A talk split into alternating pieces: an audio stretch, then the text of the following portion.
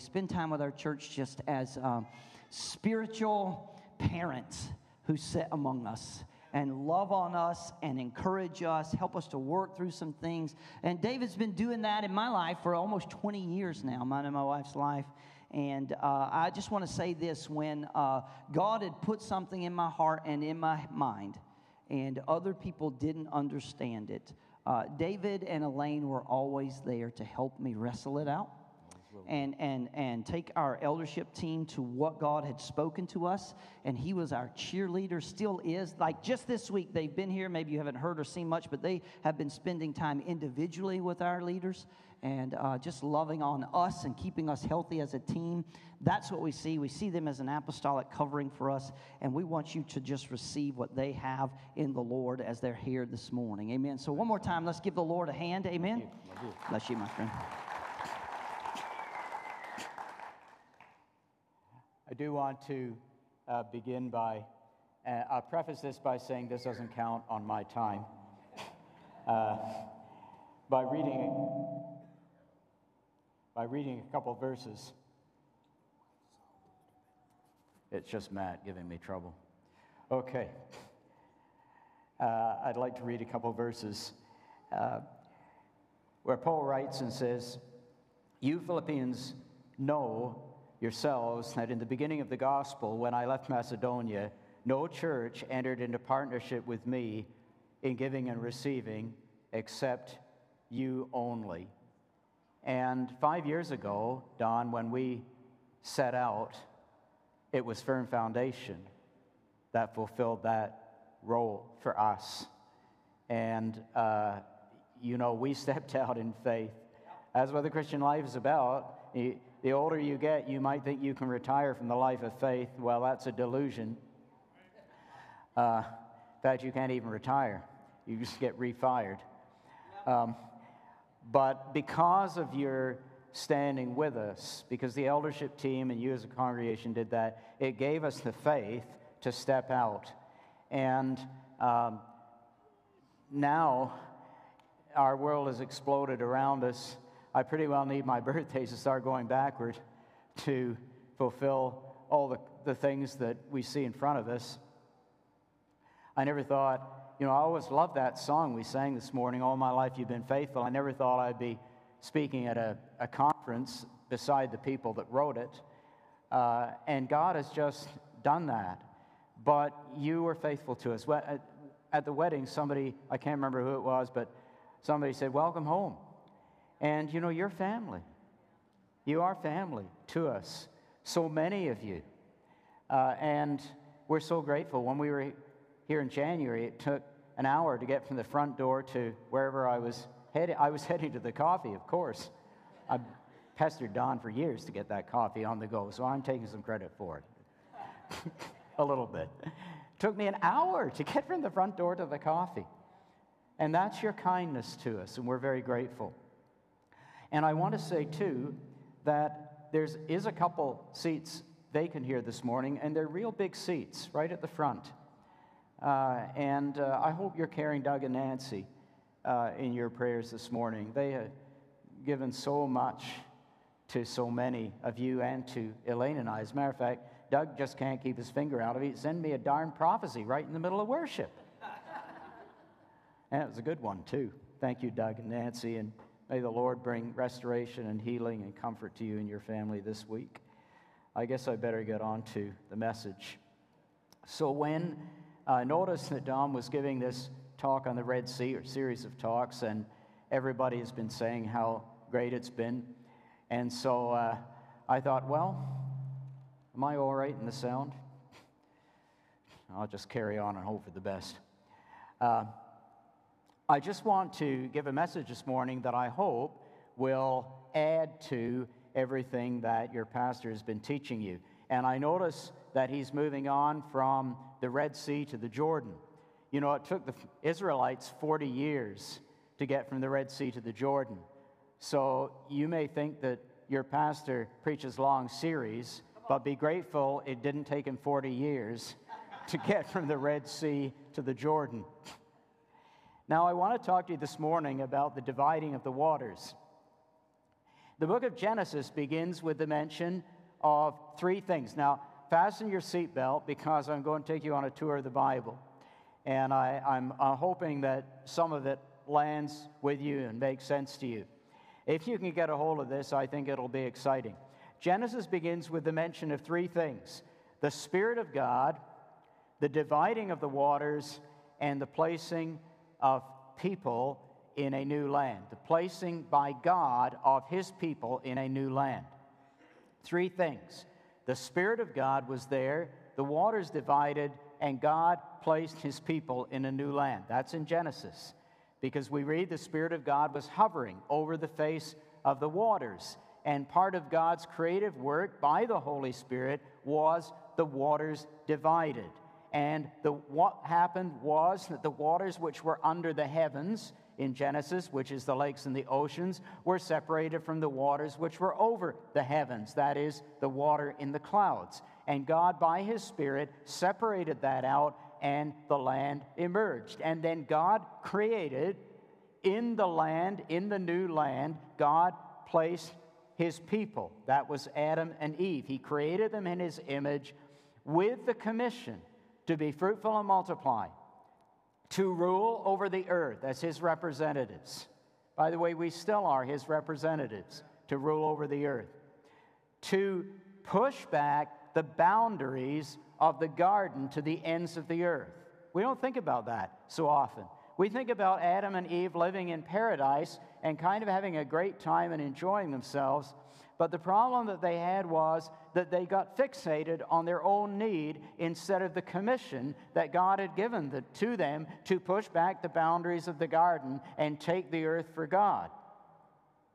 So when we forget about the kingdom commission that God has placed uh, in our lives, and we start treating church as a place simply where our own needs are met, we're going to miss God. Right? So, I mean, the wonderful thing about church is, and the body of Christ is, that if you have a heart for God, your needs will be met. As you're giving, somebody else is going to give back to you. So we're here not, we didn't come here this morning to receive, we came to give. We came to give our praise and honor and worship to God. That's the primary reason that any of us are sitting here this morning. And as we give to God, God begins to give back to us. So that's the book of Genesis. And people say, ask me, you know, where was the, was the Holy Spirit there in the Old Testament? I said, have you not read your Bible? The Holy Spirit is there from the very beginning. So, uh, so Genesis uh, begins with that story, the Spirit of God, the dividing of the waters, and God's placing His people in a new, new land that He's created. Now, what's really interesting is the very same pattern occurs with Noah.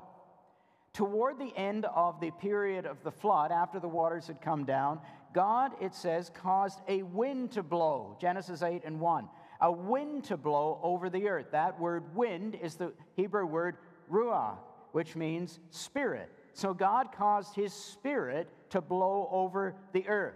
So here we have the Holy Spirit again. Now, what does the Holy Spirit do after the flood? It says that the action of the Holy Spirit causes a subsiding of the waters and the reappearing of dry land. That sounds familiar, doesn't it? That's exactly what the Holy Spirit did at creation. He divided the waters, and out of it emerged the land. And then what did God do? God, the generations of Adam had ended in wickedness, hadn't they? And so God took aside Noah and his family, and He made a covenant with them. And when the Spirit of God divided the waters, God did exactly what He had done at creation. He took Noah and his family, and He placed them as His representatives in this new land. Are you getting it? I'm not making it up. It's the same thing that God did with Noah as He did with Adam. And not only that, Noah gets exactly the same commission that Adam did. Be fruitful and multiply and fill the earth. In other words, it isn't just have lots of kids. Elaine and I did that much.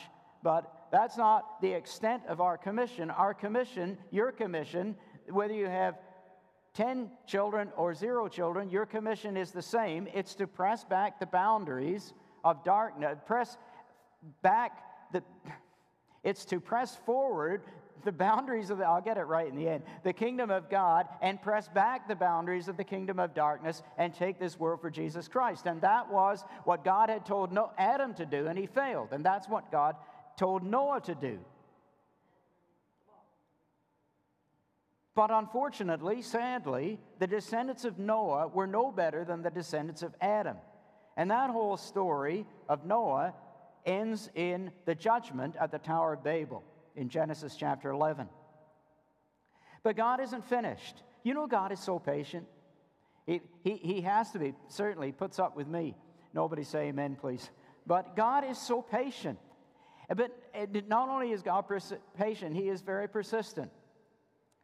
And so what happens then at the Red Sea? Well, we read in Exodus chapter fifteen these words, "At the blast of your nostrils." Now, the word there is ruach.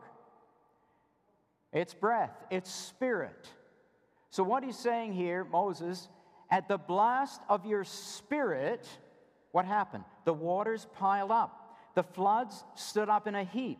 The deep congealed in the heart of the sea. You blew with your wind, ruach, you blew with your spirit, and the sea covered them, the Egyptians. They sank like lead in the mighty waters until your people passed by, and you will bring them over and plant them on your own mountain, Exodus fifteen.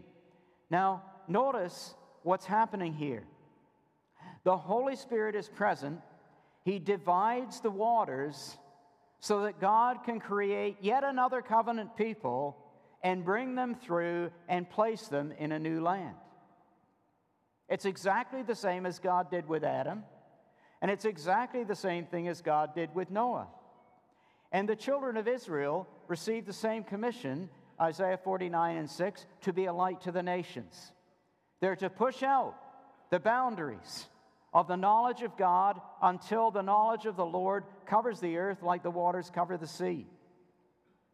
So God at the Red Sea divides the waters and brings his people to safety by the power of the Holy Spirit in order to create a new people and plant them in their own land.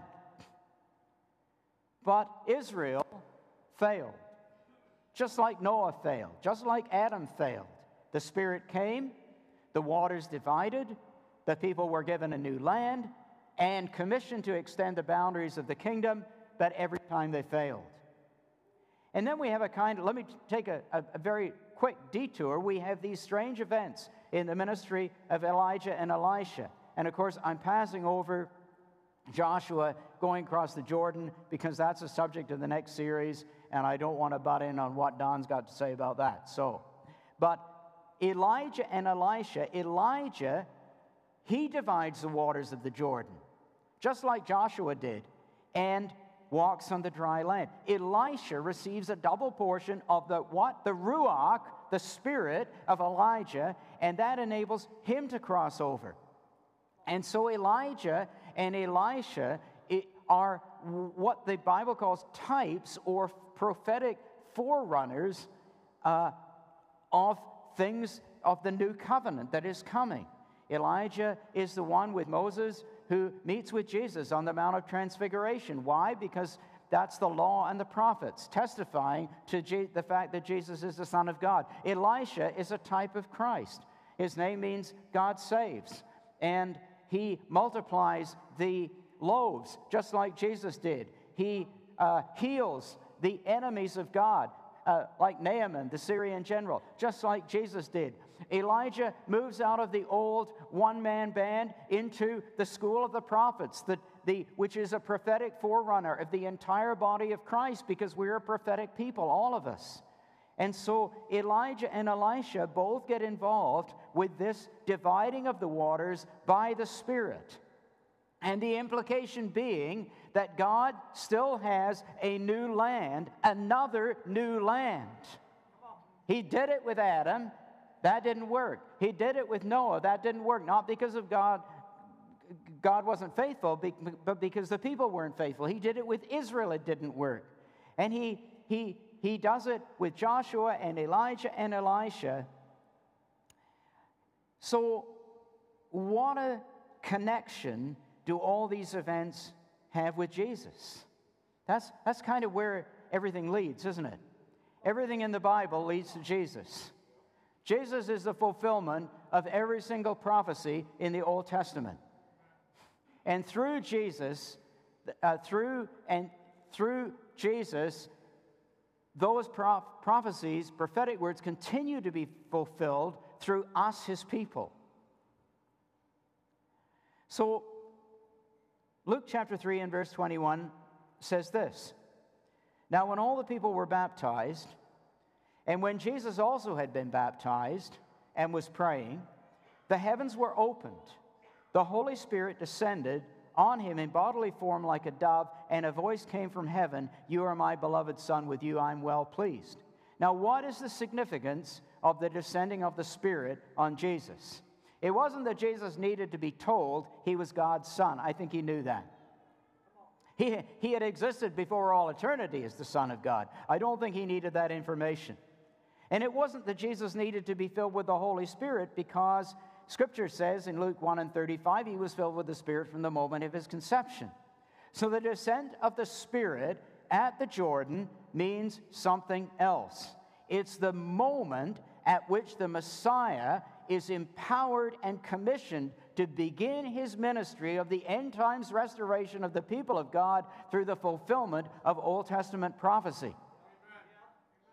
Jesus' baptism and his empowering by the Spirit marks the beginning of the fulfillment of his universal and everlasting reign. But it's more than that. Jesus' baptism is the fulfillment of what happened with Adam at creation. It's the fulfillment of what happened with Noah after the flood. It's the fulfillment of what happened with Moses at the Red Sea and Joshua at the Jordan. And that's why it's so important that Jesus was baptized in water and why he was baptized in the Jordan River.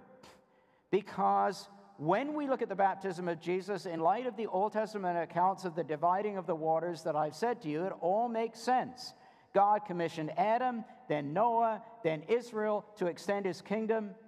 Each had the help of the Spirit to go through divided waters to take possession of a land of promise. Each failed to achieve the goal, but God will not be thwarted. Jesus comes up out of the divided waters of the Jordan River. That's the significance of baptism. He comes up out of the divided waters by the power of the Spirit, just like in Genesis, to lead his people into a new land. And so, God's people can complete what had begun at the Red Sea and enter the promised land. The promises that Adam failed to take hold of, that Noah failed to take hold of, that Israel failed to take hold of, are now taken hold of by the Lord Jesus Christ. He's anointed by the Spirit to pass through the waters and place God's end times people, that's us, in a new land. And Jesus will succeed where everybody who went before him had failed. So the Red Sea and the Jordan are only the prelude to the main event. Now, how will Jesus succeed? The next verses tell us. Jesus heads out of the Jordan, if I'm right, to take his people with him into an eternal promised land. But there's one brief detour he has to take, because you have to go through the wilderness to get to the promised land. And so when Jesus comes out of the water, where does he go? Into the wilderness. Who leads him there? The Holy Spirit. Then Jesus was led up by the Spirit into the wilderness to be tested by the devil, Matthew four and one. Mark one and twelve, the Spirit immediately drove him into the wilderness. Luke four and two, Jesus, full of the Spirit, returned from the Jordan and was led by the Spirit forty days, tested by the devil. So Jesus is there, the Spirit is there. The devil is there. And there in the wilderness, Jesus has a mission to accomplish. Now look closely at what happens. Three times the devil tempts Jesus. Three times Jesus replies by quoting Scripture. All three, you think Jesus just said something random to the devil. No, no, he didn't. He quoted Scripture. In fact, he quoted Scripture from Deuteronomy. And the texts of Deuteronomy that Jesus cites in his reply to the devil are all drawn from the scenes of Israel's failure, when Israel went through the divided waters and failed. Uh, Jesus has gone through the divided waters, remember, and he's not going to fail. So three times the devil tempts Jesus. Number one, Israel had looked back to the food of Egypt and despised the manna God had sent. When offered bread, Jesus told the devil, man does not live by bread alone, but by every word that comes from the mouth of God. Number two, Israel had put God to the test at Meribah and Massah, demanding that God provide water to prove his reality. When the devil told Jesus to test God by throwing himself from the top of the temple, Jesus refused to put God to the test. Number three, Israel had entered into idolatry and made a golden calf. When Jesus was told he could receive the kingdoms of the world if only he worshiped the devil, Jesus told the devil he will worship the Lord his God alone. Israel had spent forty years of failure in the desert. Jesus took forty days in the desert to turn defeat into triumph. Jesus is going to succeed where everybody else who went through the waters, Adam, Noah, Israel, had failed. And so Jesus returns to Galilee in the power of the Spirit, the descending of the Spirit, in the dividing of the waters, and the triumph of Jesus over Satan leads where it was always meant to lead, to the creation of a new people of God in a new land. Not the geographical land of Israel, but the worldwide kingdom of God. And Jesus will fulfill his commission to extend the kingdom to the ends of the earth. And we were talking in Sunday school about this this morning. The reason that Matthew twenty-four and fourteen says that, the, that Jesus will not return until the gospel of the kingdom has gone to every single ethnos or people group on the face of the earth, the reason that Jesus is not going to return until the gospel has gone to every single people group, and there, that there are thousands of people groups, many of which are still unreached, is this, that Jesus will push out the boundaries of the kingdom of God to the very ends of the earth and take possession where everyone else had failed. Be fruitful and multiply. Jesus turned that into a different commission. He said, go and make disciples of every nation. He was thinking of the command given to Adam in Genesis when he said that to the disciples after his resurrection, because Jesus is going to lead his people through the waters and plant them by the power of the Holy Spirit in a new land. And that's why the Holy Spirit fell at Pentecost. And that's why the Holy Spirit now dwell in dwells every single believer in the Lord Jesus Christ. As I often say, we are one man, one woman, mobile tabernacles of the Holy Spirit. We carry the power of the Holy Spirit within us. That's why you can pray for somebody. That's why the guy, gentleman came up this morning and had a, a, a complete tear in his knee, and God healed him. It's because the Holy Spirit is with us as he was with Jesus to bring healing. It's why people this morning in this congregation and some listening online have come out of terrible darkness in their life, and the power of the enemy has been broken, addictions and depression and suicidal spirits and all the rest of it. Jesus has come by the power of his Spirit and visited you because you're part of his people. Don't ever doubt that you are important in the sight of God. If you are a one-person mobile tabernacle of the Holy Spirit, it means that you can go into your place of em- employment. You can go into your college. You can go into your school. You can go into your neighborhood. Your pastors and elders, wonderful though they are, do not have the capacity to be everywhere in the sense that you as a corporate body can be. I can't remember who it was, but somebody this past week reminded us again of Uh, Rose's ministry, uh, that um, Randy and Rosa are back this morning, and Rosa had a powerful prison ministry and touched people's lives. It wasn't the elders that went in there. They weren't brave enough.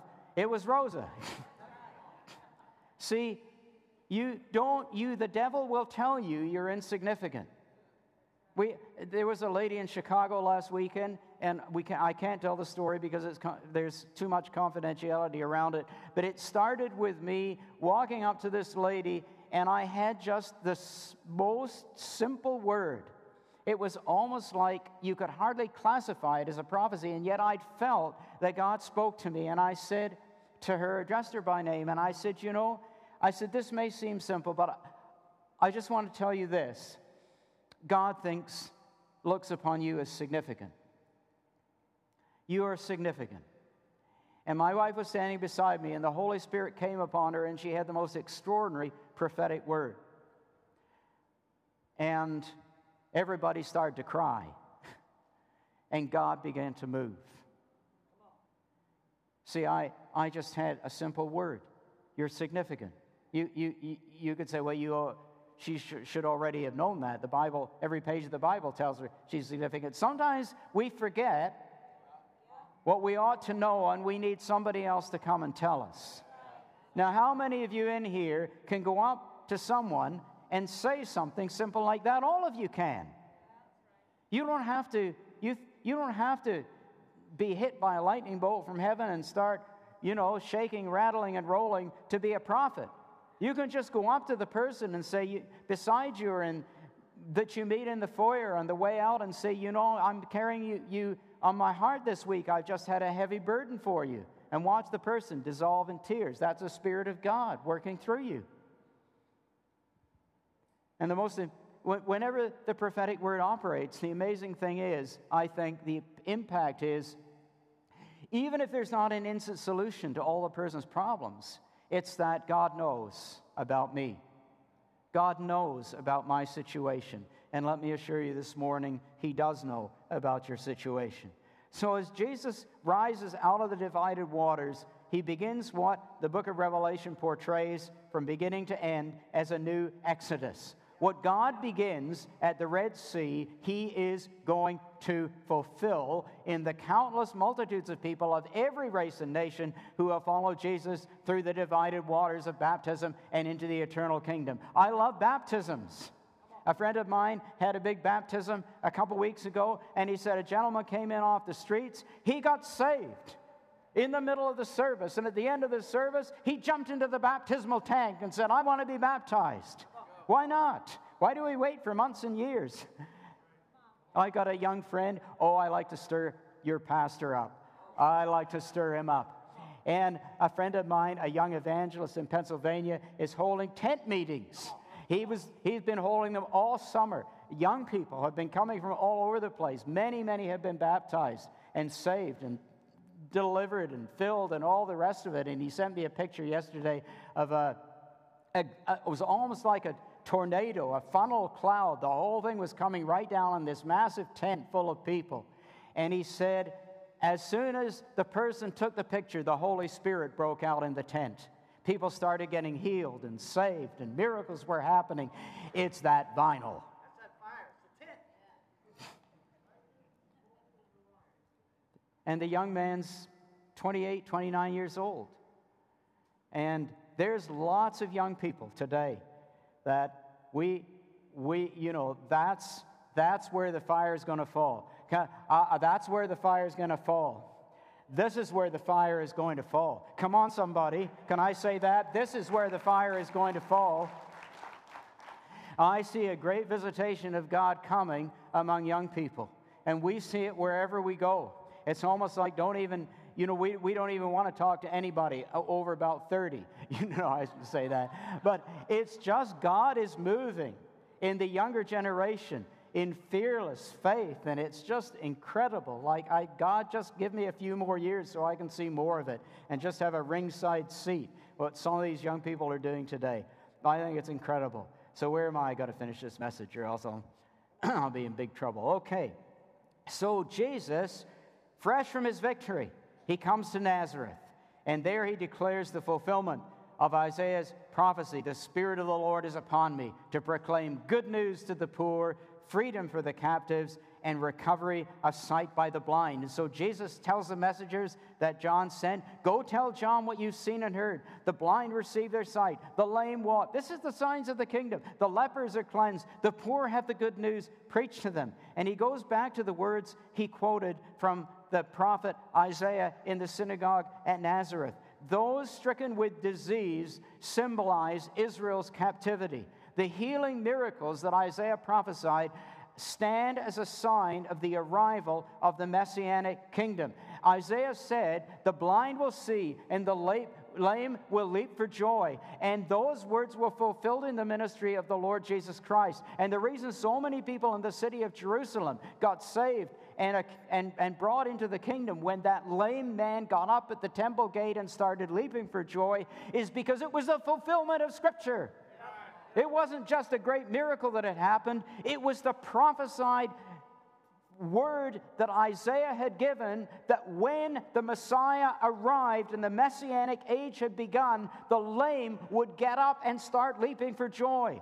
They knew this was the Messiah because of the signs and wonders that were following those that were preaching him. It's incredible. The restoration of the sick, the forgiveness of sins, it's the removal of the curse that had existed since the sin of Adam. The consequences of the fall are being reversed. The waters have been divided, and the people of God at last are entering the freedom that God intended for them since the very first day of creation. Don't tell me the Bible is just a higgledy-piggledy mixture of stories that have nothing to do with each other. Oh, no. Oh, no. God used authors over a period of centuries and centuries and centuries who didn't even know each other to put in place this great patchwork quilt that has meaning from beginning to end. You know what? We should thank God we're alive in these days. To win, I wish I was younger, a lot younger, but thank God I've lived to see this much. The extension of his kingdom is occurring today in ways never before seen in history. Folks, don't worry about economic disasters. Don't worry about wars.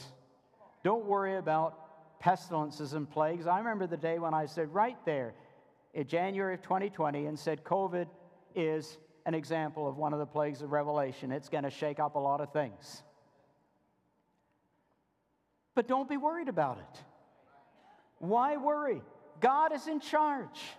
This world belongs to Jesus, not the devil, and he's using all these things for his purposes. So all these things are part of the fallen world in which we live, but we are rejoicing in the triumph of the Son of God. This morning, he succeeded where everybody else failed. In his unlimited grace and mercy, Jesus will take us with him through the divided waters of baptism and into the promised land. Yeah. Glory be to God. Come on, give the Lord a big hand of praise.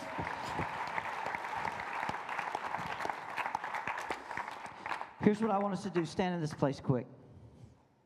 Gentlemen, take this.